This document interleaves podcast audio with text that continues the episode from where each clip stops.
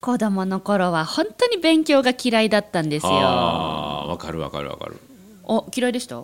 あのね国語ははい好きだったんですよ、ただ本読んだらいいだけだったのでほうほうほう漢字以外はほぼ満点毎回取ってたから算数とか。算数はねあの解き方だけ分かったら満足してしまって、はい反復しなかったので、はいあまり得意ではなかったです理科社会。理科社会もうーんかな保健体育。保健体育はうーんまあそんな好きでもないかな、あれうん、期待した回答が返ってこなかった。うんいや、なんか、私は子供の頃、はい、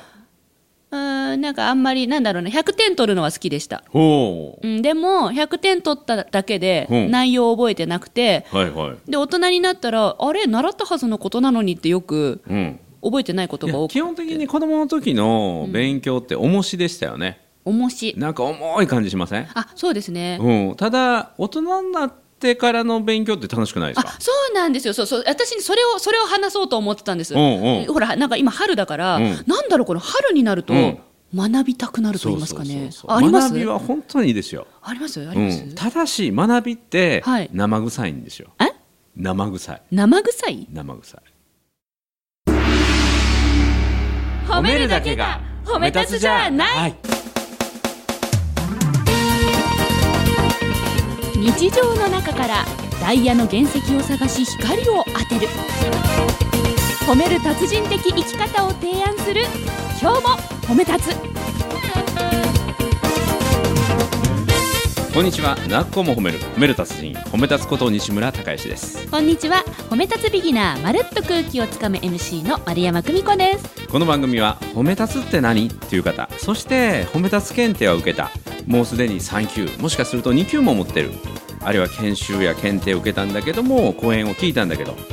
褒め立つをちょっと最近ご無沙汰だなっていう方に褒め立つを深く深くそして楽しく伝える番組です今日もルンルンでやっていきましょう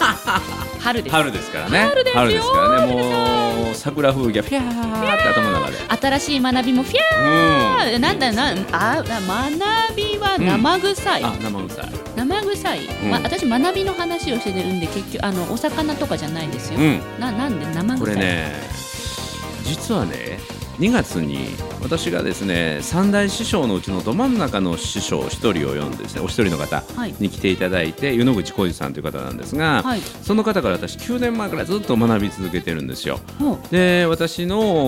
もう大師匠を一人でも多くの人に紹介したいということで100人の方それも私がもう個別にメッセージを送って、この人の話を聞いてくださいっていう人に集まってもらった講演会がありましてねはいでその時の懇親会に、はい9年前に一緒に学んでた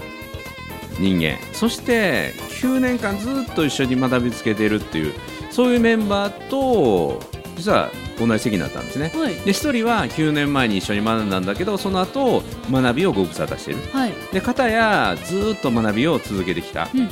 でそのね途中で学びを読めた人間がこう言ったんですよいやあの学びってすごい自分も勉強になったんだけうど、んなんとなくねみんなが喋ってることが途中で鼻に突き出したんだってえ鼻に突き出したエニアグラムっていうのがあってほう人間の脳のタイプによって9つのパターンがあるとへえであ何々ってタイプ3だよねって典型的なこんな反応だよねってあ今はタイプ3の人間が心の状態が悪いステートが悪い方にくれてタイプなりの悪い方向に行ってるよねってなんか専門用語ぴゃんぴゃんぴゃんぴゃん飛び交ってほ起床みたいな こ れが従業員スタッフが聞いたらドン引きするでと思って僕は実はあの時学びを読めたんだけどう今へ日8年ぶりにねみんなの顔を見てると学び続けてたみんなの顔を見るとすんごいいい顔してるよねって僕ももう一回学び直そうと思うんだって学びを読めた人間が言ったんですよえほうその時に気づいたんですあ学びって生臭いってえ全然意味がわかんないです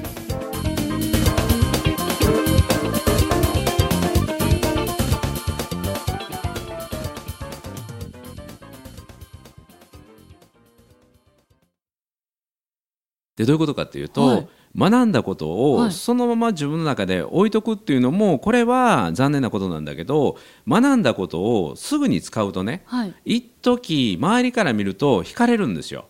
付け焼き場のように、うんうんうんなんか聞いてきたような話だよねってただその生臭さを超えて、はい熟成させていくところに自分のものに本当に仕切った時になんていうかな人としての幅が広がるっていうか人格ができるだから学びっていうのは学び終わった直後はいだけが大事じゃなくてずーっと学び続ける一つのことであったとしても例えば資格を取ったで終わるんじゃなくて、はい資格を取るということはその分野に対して自分は専門的に研究できるようになったスタート地点にようやく立てたんだと資格を取ったばかりの自分は生臭いうんうんうんただその生臭さを超えるぐらい自分のものにしないといけないですから学び終わった後どれだけその学びに時間をかけるかが実は学びにおいては一番大事生ハム だなんかこうほら生ハムうんプロシュートみたいなあそうです、うんうんそうそうあの塊のやつねそうあの塊はいはもい多分、はいあの塊、うんあの塊になった瞬間多分、うんなうんめちゃくちゃ生臭いじゃないですか、そううんでもなんかこうなんだなんか湿度とか温度とかそをう管理されたところでこう吊るされてね熟成してねあそう熟成って言いたかったんです熟成して熟成されていくと美味しい生ハムになりそうますそそれうがスライスされて、はい美味しいものとなって人の役に立つというそしてお酒がよく進むそう大きな塊を手に入れたら時間をかけて発酵熟成させてそれを時間をかけてスライスして人に提供するこれが学びの本質そこですまで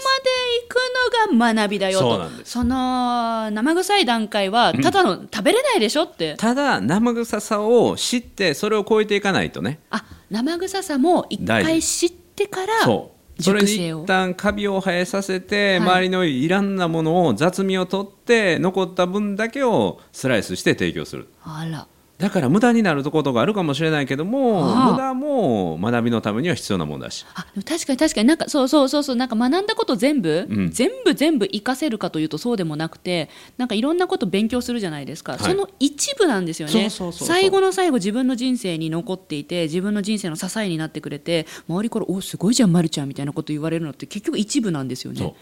はあ、で一つのことだけやるんじゃなくていろんな学びを重ねていってね、はいい、ろんな学びを重ねてそれが薄皮を張るように少しずつ少しずつ自分のサイズを大きくしていくはい、で時に削る必要でないものを削っていくことも必要かもしれないで最後に自分の中に残ったものが大事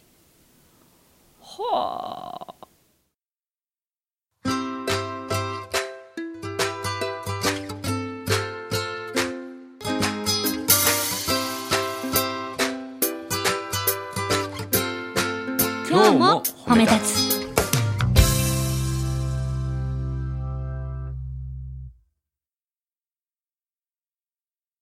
だからいろんなことをこう春になってねはい挑戦してみるとすごい大事なんで、私は大体ですねもう1年のうちに200日以上は喋ってますよね、講演会とか、はい、で残りの時間で自分が何をしてるかというと自分のオフはまずはフェイスブックを見たりとか、はいいえーいろんな人のブログを見てあるいはいろんな人のメール取ってますのでねメールマガ取ってるので何をしてるかというと自分が学びを受けに行くってことです。時間が空いている時間で会えば東京だろうがどこだろうが場所関係なく費用関係なく自分がセミナーを受けに行きますできれば費用の高いやつえー、すごいできれば自分の師匠のやつああはい、で自分が尊敬する人あもう決めてるんですねそうそう、うんでで優先順位をつけてやってその人が喋るんだったら、九州だろうがすごいもうあ情報量は移動量に比例すると教えてもらったので情報量は移動量に比例する移動量移動するだけで情報っていうのは増えるんだってなんでもう移動することによってそこで刺激を受けるのでねこれもね大事なことですけども何を学ぶかじゃなくて何から学ぶか移動中のその時間や気づきはいはい環境を変えるだけで学べることっていうのもあるので来た来た来た来た来た来た来おーた来た来た来た来た降りてきた降りてきた安室ちゃんおお安室ちゃんの今引退前の最後のドームツアー中でございまして、うん私、えっと、初日の名古屋公演にチケットないのに行ったんです、ね名古屋まで、えね移動距離は学びに比例しましたね、うんなんかその情報量というか、えだってうん聞けなかったでしょあの席についてはせせ中には入れなかったです中よね入れないチケット持ってないから、うんなんですけど東京から名古屋まで行きました、うんであの名古屋ドームの外から漏れてくる安室ちゃんの声を聞いて、ういろんなことを感じましたね。 ねえアンモルちゃんのポスターの前でよしよししてもらってたもんねあそう本当ブログとかいつ見てるんですかいやいや移動中に移動中に移動中にそこでまた情報入りますからねそこでまた学びなんですそうよ移動中に確かにすごいいろんなものを調べましたね、うんうんこれ今は名古屋はどういう状況なんだと、うんえっと、天気は、ん客入りなんかそのお客さんがどれぐらい今ならおー並んでツイッターにどういう情報が上がってるのかとか、うんやっぱ情報収集しましたね、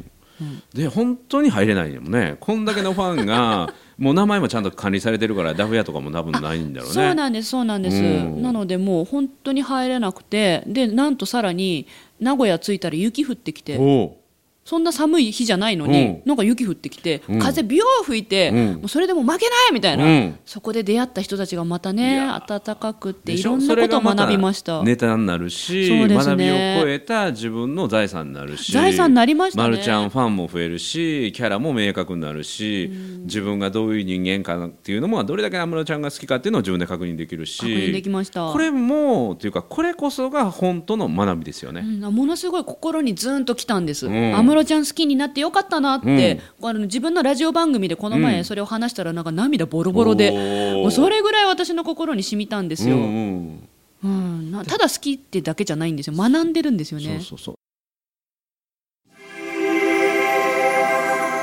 今日褒め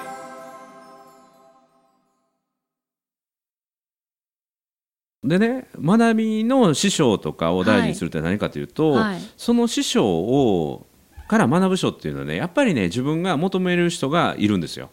だからね何が大事かというと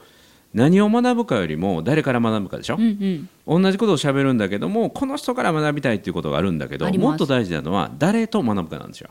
誰と誰と一緒に学ぶかでね私が受ける師匠っていうのはね学ぶ生徒がすごいんですよ生徒にすごい先生がいたりとかねもうすでに本を出してる人がいたりとかねうんへえだからそういう正しい学びの場に行けば、はいすごい人が生徒にいますそういう場に学べるなんていうかな自分の花を持っていくっていうかね、嗅覚を持っておくともう成長がね半端なくなりますへえ、オラは見てない世界だ な。いやいや多分ね無意識にそういうことがあるかもしれないけども、あのステージが上がっていくっていうかな、うんうんあの師匠が見つかってくると、はいそういう師匠であったりとか今度新しい師匠が横に並んで聞いてるっていうね、ことが起きますよ。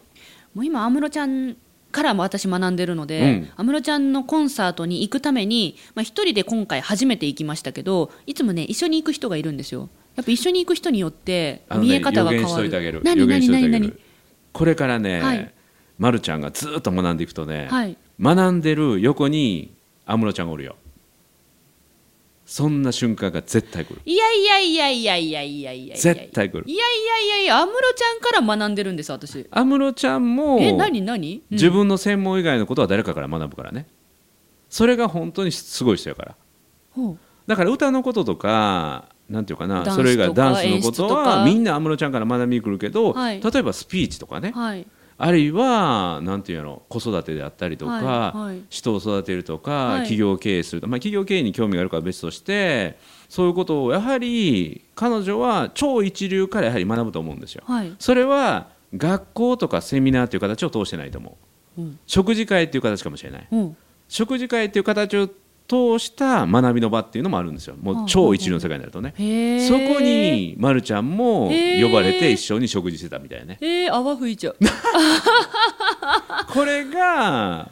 学びを重ねていって、成長を続けてもう周りの人が信じられないような成長人生を過ごす人っていうのはそんな学びをしてるんです。じゃあ西村さんは本当にそういう学びの環境を何回も味わってきてるんですかそうそただ単にその自分が学びたいだけじゃなくて、横見たら「えこの人も来てたのそう同期ですねよろしくお願いします」って出会いがあったりそうだから僕は恥ずかしいと思わずに、はい認定講師とかと一緒に同じ人を師匠として学びに行くんですよほうほうだから教会の中で僕が理事長でえー横に座ってる人が認定講師なので僕が教える人になるけれども、はいその場所においては僕も同じ立場で学ぶ人、はいはい同じようにフィードバック受ける人、はい同じようにダメ出しされる人おーっていう場に僕が恥ずかしくなく足を運べるのはそういう連鎖の先にどれだけ素晴らしいことが起きるかっていうのを知ってるから。へーあなんか閉じ込められた新幹線で本を読んでるだけじゃないんです ねそうそうあのいろ閉んじな込められてたら閉じ込められたところでねあの本を読勉強しますけど、ねそれがどんどん飛び出していって、それいろんなとこ行ってるんそでうすそうね先日も「叱りの達人」っていうね叱りはい、叱りの達人という人はのい叱ることのね、僕は褒める達人ですけども、はい褒める達人が叱りの達人にあのセミナーを受けに行ったってえー、それなんかダメって言われません、うん来ないでくださいって言われませんいや根っこは一緒なんですあそうなんですか、はいその川村晴美先生っていう人は、はい叱るっていうのは、はい使命感の愛だっておっしゃってるんですよ叱るっていうことを定義すると自分の使命感から愛を持って伝えること、うん叱るとは使命感の愛はいで褒めたすとすごく根っこが一緒なので、はい根っこが一緒で表現が違う人というのはすごい勉強になりますへえびっくりされませんでしたあのもう仲良しならただしびっくりされましたねうんですよ ねあのあ本田れさんみのたいな成功者も結構いるのでねあでもそれは僕1回目じゃなくて2回目ですからでも同じ話を2回聞きに行くんですよ顔見知りでそ同うじ話を2回聞きにそうそれぐらいいいそう学びたいそう同じ話は何回も聞くとまた新しい自分の中で気づきが生まれるのでへえ空いてる時間は学びに行くあ自分がなんか同じと思ってるジャンルじゃなくって、うん真逆のジャンルにそ飛び込むというのも学びになうるとそうですまあ根っこが一緒っていうねほうは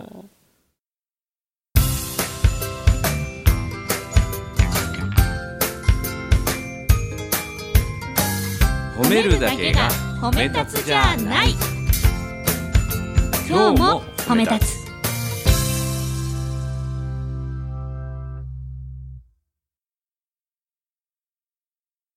なんで今日この話になったんでしたっけね春だ春だ ねって学びだねそっう てそうだそうだ私が言い出したんだそうだ新しいなんかこと学びたくなるんですねっそて言っうてたなんんだかそうすっだごい深い話もできましそたうねなんかなんかすごいねもう安室ちゃんと一緒に食事会っていう形の勉強会にはい参加してるね、そういうアファメーションまで来ましたからいねやー私そんなシーンをだ食事をするという想定え食食事を食事会っていう形を取った勉強会ないないないないいなやい あってやないいやいやじゃあ今までの人生でないんあないでねす、そういうの食事は飲み会、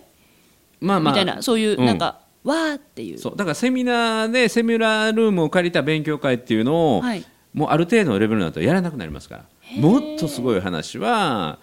一流レストランで語られるみたいな学びにまだ僕慣れてないん だよいやまいろんなあ食い事ろんをなするだけでがあ学るんびだありますけどねいろんな学びがあるってあることんでですすなんあかるんいやでなんすかスクールにうんとかなんか通信講座に、うっんていうイメージだったんでそすよう資格をもらえるだけが学びじゃないんですよあはい、まだまだ学びは深いです、ーやっぱ大人っていいですね大人っていいですそこで恥ずかしさを超えて学び続けるというねかっこ悪い姿を見せると引き立てられますそっか西村さんもそういうふうに学びを重ねてるわけですな常に常にもう日々日々365日24時間もう目を閉じても夢の中でも勉強してます からえそれ疲れるうんうん疲れないですかごい楽しい本当ですか楽しい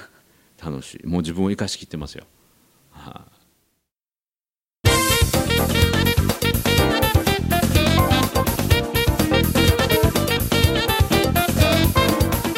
お勉強っていろいろあるんですねいですよ本読むだけじゃないしこうネットで検索するだけじゃないし、だからスクーセルミ行くだナーけじゃないにし通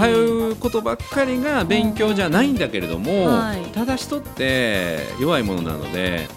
日常であったりとかね仕事であったりとかっていうことにどうしても時間優先まあをそりゃそう取られてしまうので、あえて申し込むセミナーに申し込むああるいは通信教育かもしれないというところに自分をこう掘り込んでみることによって環境を作って学びをスタートさせる。あ、うん、でスタートしてしまうと面白くなるのでそこから加速する、という意味においてセミナーに参加するというのも意味があることでこの今日褒めを聞くっていうのも一つのねあ学びこれ以上ない勉強これ以上の勉強はないと思うんですよ楽しくで気がつけば深い話になってるって いそうそう今日結局何の話はから始まったんですっけって言っちゃいましたからね、もうね、んんだから自分の人生をどこまで高めれるのかっていう話もできましたからねああすごい西村さんがあのそう人様のセミナーに座ってうん学んでる姿とか想像したことなかったですおーいやもうねあのぶっちゃけセミナーを受けるための服で作ってますからねえ自分がまたこれね別の話でしっくりしますけど、はい自分が講師以上に目立ってはいけないので、はい正しい褒め立つのブランディングを伝えないといけないのでこれは服飾のプロデューサーにお願いをして、はい自分が褒め立つとしてブランディングできるためのセミナー受講生用スーツジャケットっていうのを作ってますからお勉強専用スーツそうへえジャケットね、へはえい、それはジャケパンなんですよジャケパンってなんですかジャケットとパンツあジャケットとパンツスーツというのは上下一緒なんですねあなるほどなるほど、はいデちザょイっンとラフなんですよ違うのへえ 何ですかそのドヤ 顔皆さん今西村さんドヤ顔で うんうんあるんだよーって感じでしたもうバ今レたかということでなっこも褒める褒め立つに褒め立つこと西村孝之と褒め立つビギナーまるっと空気をつかむ MC の丸山久美子でした今日も褒め立つそれではまた次回